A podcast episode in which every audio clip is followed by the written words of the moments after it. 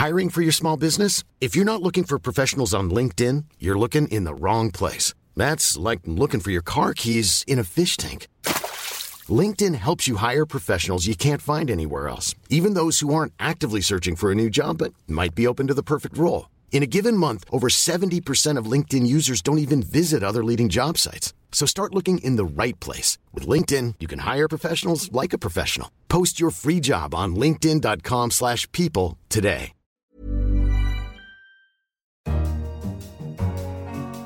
Hello, I'm Anne McElvoy, Head of Radio here at The Economist, and welcome to this special edition of Money Talks, recorded on location at last week's World Economic Forum meeting in Davos, Switzerland. Coming up later, we meet the man nicknamed Dr. Doom, who's been issuing some stark warnings about the Trump era and its impact on America and the wider global economy. If you're ignoring Asia, if you're ignoring Europe, if you're ignoring the Middle East because you're self-sufficient on energy, you're not playing the role of providing global security. And away from the snows of Switzerland, we hear why the future of R&D needs to crank up a gear. For example, we have about 50 times as many scientists working on new ideas now than we did 50 years ago, but actually our productivity growth rates are lower. But to start, Donald Trump's inauguration was prominent in the thoughts of many at Davos. But just what are his fiscal and broader financial plans? To explore that, I spoke to Doug Elmendorf, Dean of the Harvard Kennedy School and former head of the Congressional Budget Office. And Doug and I were joined by our own economics editor, John O'Sullivan. We began by wondering about Donald Trump's attitude to the Federal Reserve. Republicans tend to want a tough monetary policy, but it's difficult to imagine that sort of Fed being desired by someone like Donald Trump, who's an economic populist. Well, I'm curious to see whether the congressional Republicans' interest in tighter monetary policy persists now that they are responsible with the president for the state of our economy. I think it was surprising to many people that they were so strongly opposed to expansionary monetary policy when it was clearly needed in the eyes of almost all economists, not quite all, but in almost the eyes of almost all economists. And the hostility that the Republicans had toward expansionary policy, led by Ben Bernanke, who was, after all, a Republican appointee, was surprising. And I think there's a chance that they will change their minds at this point and decide that lower interest rates are actually good for economic growth. They're good for keeping the deficit down, which the Republicans will want to be seen as doing. And we'll see how much they resist President Trump's inclination to appoint people who are inclined toward easier monetary policy. I also think we don't really know what Donald Trump thinks about monetary policy. He's inclined to favor lower interest rates, but there are a lot of different aspects of foreign policy and domestic policy where he's picked people who are well out of the mainstream debate because he takes a fancy to them, and that may happen in this case as well. But you're absolutely right, we don't really know what his preferences are. We're making sort of inferences from his past, but it just seems that his comments about the dollar this week would lean you towards a more lax or a more dovish Fed than a hawkish Fed. A hawkish Fed gets the dollar up, and that's a big problem for him in terms of the trade deficit because it sucks in imports, and it's a problem for him in terms of the manufacturing base. All the things that he sort of campaigned on is problematic if you have a hawkish Fed, and I think it's possible that those comments about the dollar are a sort of growing realisation that that's where things would go. Doug, you haven't sounded absolutely convinced by the early outlook for Trumponomics, or indeed even the offer from congressional Republicans. But so let me put the boot on the other foot here. I mean, there's been a bit of a massive fail by highly intelligent, economically skilled Democrats. What are you going to do about that? Well, I think that Democrats and Republicans alike need to focus on ways to increase economic opportunity for lower and middle income Americans. I'd be happy if higher income Americans also had economic growth benefit them, but the real challenge in the United States and in many other countries is to make sure that overall economic growth benefits lower and middle income people, people with less education, with skills that are less important in an evolving economy.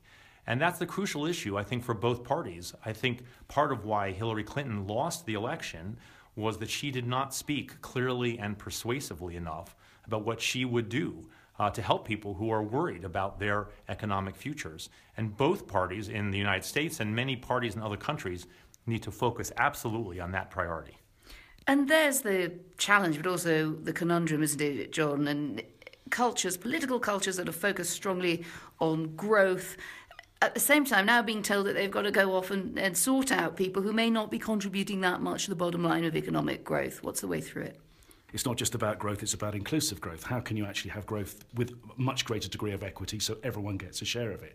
This is the head scratch. If there were easy answers to this, I think we would have implemented them already, but at least the thinking is now seriously starting on this.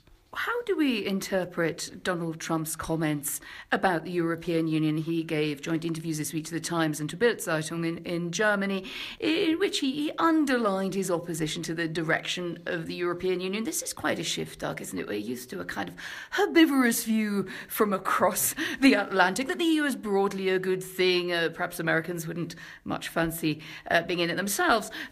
But this is going to be quite a shift. Do you think it will have a big impact? I think we see two things in Donald Trump's interviews. One is that he is an economic nationalist in a way that our previous presidents have not been. Two, he believes in staking out very aggressive negotiating positions and hoping that plays to his advantage in the negotiation. So I think he is trying to state things very strongly in a way that ruffles feathers, that upsets the existing order, in the hopes that that will somehow lead to the United States getting a better deal in the end. What I don't think he has is enough experience in this kind of international policy making to really know how to conduct this sort of deal. So it might work, but it might well not work either. Opportunity here, perhaps, for UK PLC, John, as much as The Economist has generally taken the line that Brexit was a bad idea, particularly on the economics of it. Well, he's given his first interview to a prominent British Brexiteer, to Michael Gove. He's clearly not very much in love with the German model of Angela Merkel. So is there an opportunity here for a good deal? Oh, well, there might be, but I'm sort of a little bit sceptical about the idea that he's going to give everyone a hard time and give Britain an easy deal. Trade negotiation is incredibly difficult, and even if Donald Trump's in the room, I don't think you can smooth out all the wrinkles in trade negotiations in a preferential way for Britain. I think a lot of the people that wanted us, the free traders who wanted us to leave the EU, look to a sort of trade pact with America as a sort of fairly natural thing, an Anglosphere and all the rest of it. So certainly there'll be a willingness on the British side to facilitate that and get that through quickly, and I guess you'll get the meetings, but I just wonder how good a deal you'd get and how quickly it would be put together. Just before we close, I thought we might go to you both, gentlemen, for a prediction, something you think will happen in the Trump era, in the economic sphere, and perhaps something that you think is foretold but is less likely to happen. Doug, you first. I think one thing we'll see in the Trump era is continuing interventions by the president in individual companies' businesses. Complaints about their taking jobs overseas, complaints that they're charging the federal government too much for the products they sell, and so on. I think there's a great risk in that, undermining our rules-based system, but potentially some gain in resetting social norms. I think the thing that's been predicted to happen that won't happen is a surge in economic growth. There is no way, given the demographics of our economy, that the set of policies that Donald Trump has talked about, or the congressional Republicans have talked about, we'll get economic growth over 3% on a sustained basis, much less some of the bigger numbers that we've heard. So you're bearish on the growth question. John, your bets on or off for the Trump era? The downside risk, I agree with Doug, which is the idea of fiscal stimulus disappoints and you don't get the bump you're looking for. I think the upside risk is that you don't get a strong fiscal stimulus, you don't get a strong dollar. In fact, the dollar starts to weaken, and therefore you don't get protectionist pressures coming from a wider trade deficit, and therefore you don't get some dumb things on tariffs and protectionism generally. The upside risks there from John O'Sullivan and Doug Elmendorf. Thank you both for being with me. Thank you. Thank you. My thanks to Doug Elmendorf of the Harvard Kennedy School and our economics editor, John O'Sullivan. And what do you think? Is Mr. Trump's stance on monetary policy likely to succeed or fail? Let us know. You can contact us, Twitter @EconomistRadio, or send an old-fashioned email to radio@economist.com. Now, this year's World Economic Forum saw a number of debates staged on Facebook Live, with questions coming from all over the world. I chaired one of them with the forum, in a very classy glass booth, I must add, with a leading American economist, Nouriel Roubini. He's been a senior economist for the Council of Economic Advisers and runs his own consultancy firm. And Mr. Roubini is well known for his pessimism about the incoming presidency and its economic impacts. So these projections of doom are where our conversation started. Well, I think I'm more of a realist, Dr. Realist, rather than Dr. Doom. She's not being pessimist or optimist, but try to make sense of reality, the way it's going to occur, and there are a whole bunch of uncertainties, volatilities, and tail risk that we have to think about. What is the potential, do you think, for a Trump administration to play a different role? Are there any causes for a gleam of optimism? Well, being a global balancer means that you want to continue with the Pax Americana, where the U.S. was a global hegemon, providing both global security in Europe, in Asia, in the Middle East, and supporting its allies in Europe, in the Middle East, in Asia, the Koreas, Japans of the world. If this is the end of the Pax Americana, because the US believes we should look only at our national interest, and since we are surrounded by two large oceans and the homeland is not under threat, the only threat being, of course, a nuclear bomb from North Korea or terrorism. And on those things, of course, the US is going to be tough. But then if you're ignoring Asia, if you're ignoring Europe, if you're ignoring the Middle East because you're self-sufficient on energy, you're not playing that role of providing global security.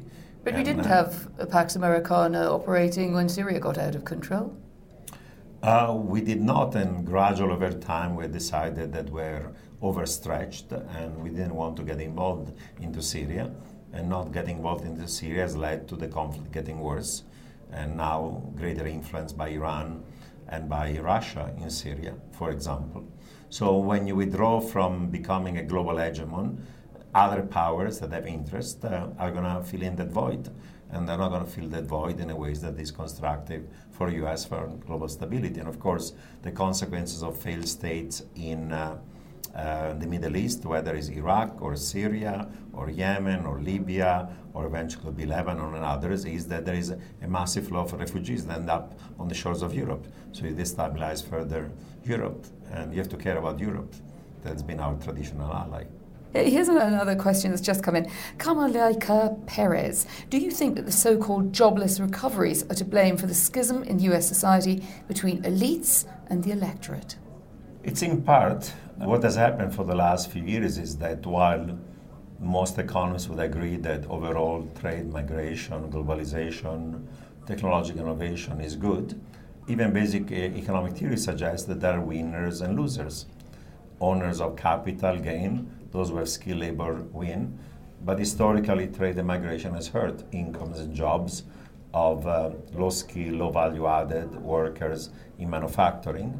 But now the process of technology innovation, migration, and globalization is occurring so fast that it's not just low-skilled manufacturing workers, but increasingly also white collars in addition to blue collars, and not just low-skilled, but also middle-skilled. So those were the winners are a shrinking part of the electorate, and those that are threatened directly and indirectly from trade, globalization, technology, migration, and so on are becoming a larger number. Now they become politically organized, and they've started to vote during the last electoral cycle on the right for Donald Trump and on the left for Bernie Sanders. So I think that we're seeing this broader backlash. There's a populist backlash against globalization. It's not just Brexit, it's not just US, but it's a whole bunch of emerging markets. And it comes from the fear that actually globalization is going to be massively disruptive. So either we find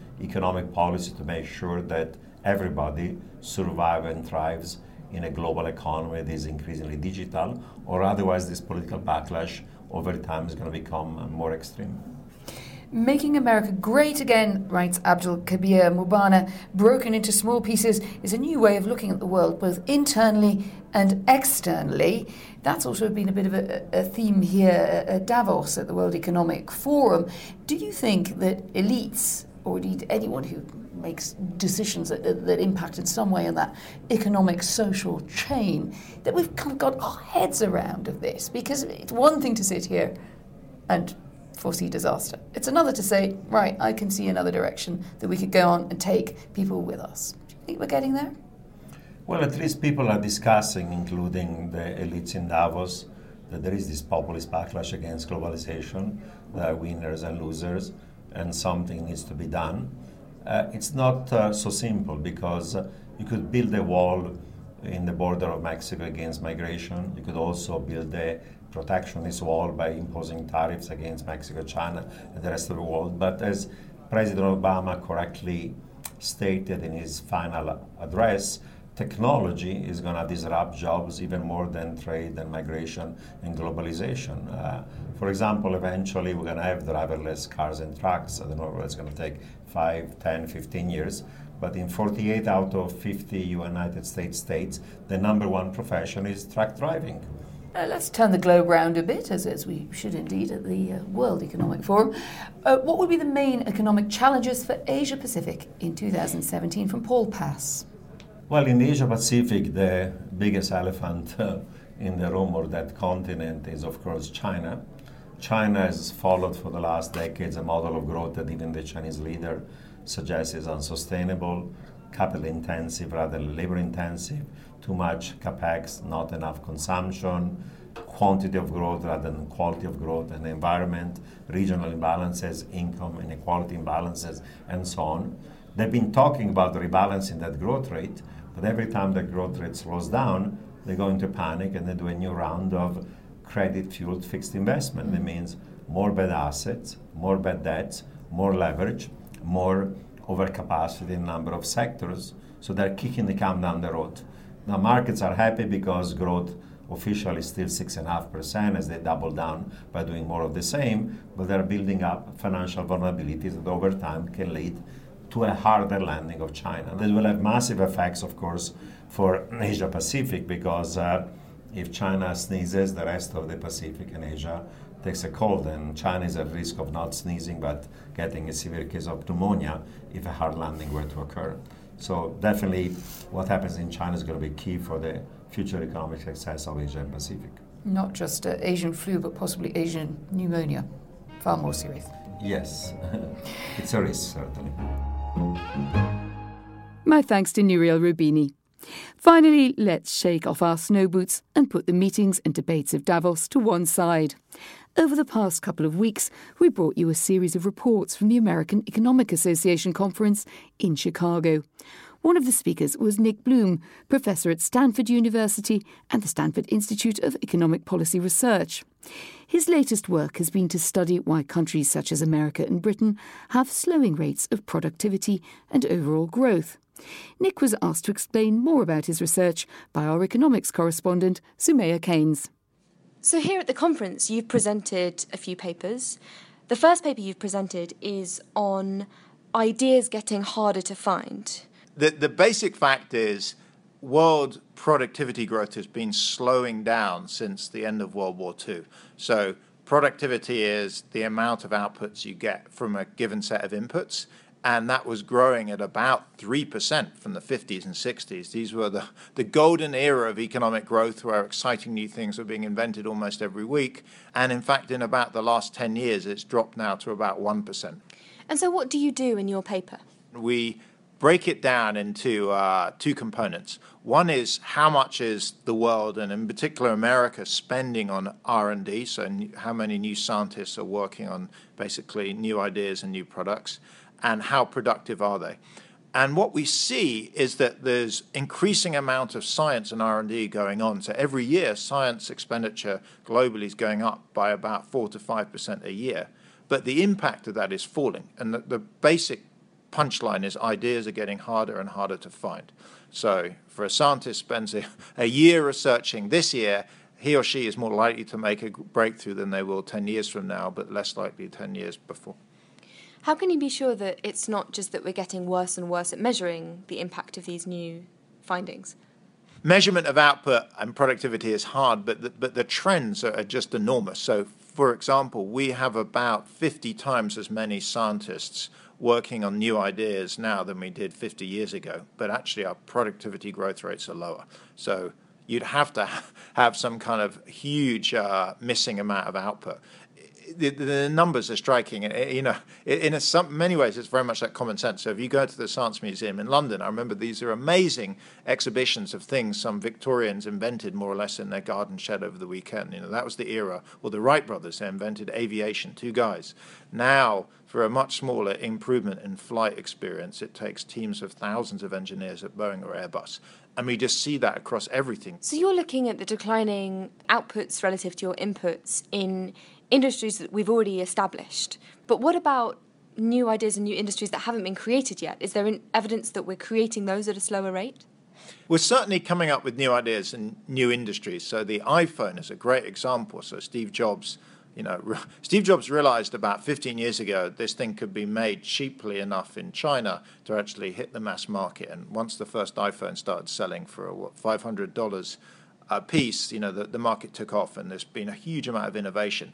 It just appears in the data that there aren't enough of these new types of products to replace the collapse of innovation in current existing products. And, you know, Bob Gordon has long said who'd replace, you know, who'd give up an inside toilet for the iPhone. And, you know, the problem is a lot of the early innovations, inside toilets, clean water, penicillin, you know, safe automobiles, cars, radio and TV, they're just not replaced by Twitter or the iPhone. So partly ideas are getting harder and harder to find, and partly, you know, to the extent we're opening up new fields, they're great, they're very exciting, but they're just not as fundamental as some of the things that came before.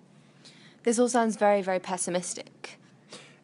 It's, you know, you can look at it either way. So, so far, the world's response has been to increase the amount of spending on R&D. So roughly speaking, we need to increase the amount of research and development, i.e. the number of scientists we have every year, by about 5% to hold growth constant. And since World War II, it's gone up by about 4.5%.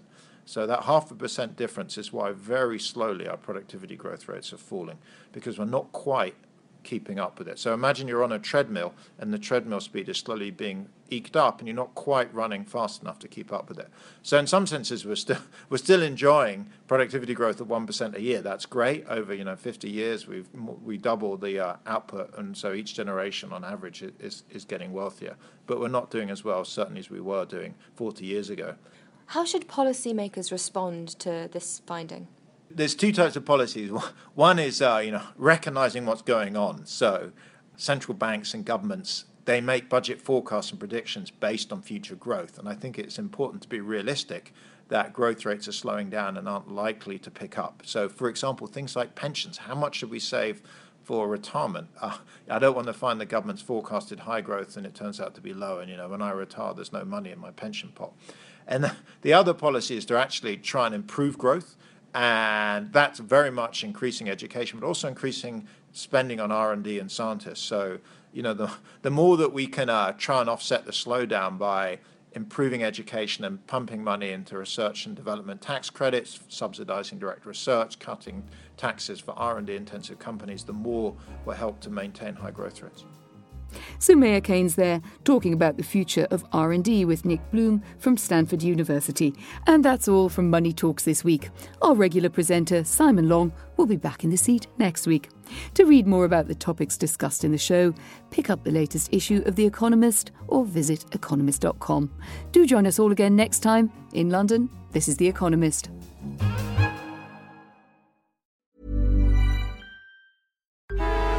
Traffic jams, tailgating, pile-ups. Ugh, the joys of driving. How could it get worse? The federal government wants to have a say in what you drive. That's right. The Biden administration's EPA is pushing mandates that would ban 2 out of every 3 vehicles on the road today. Don't let Washington become your backseat driver. Protect the freedom of driving your way. Visit energycitizens.org. Paid for by the American Petroleum Institute.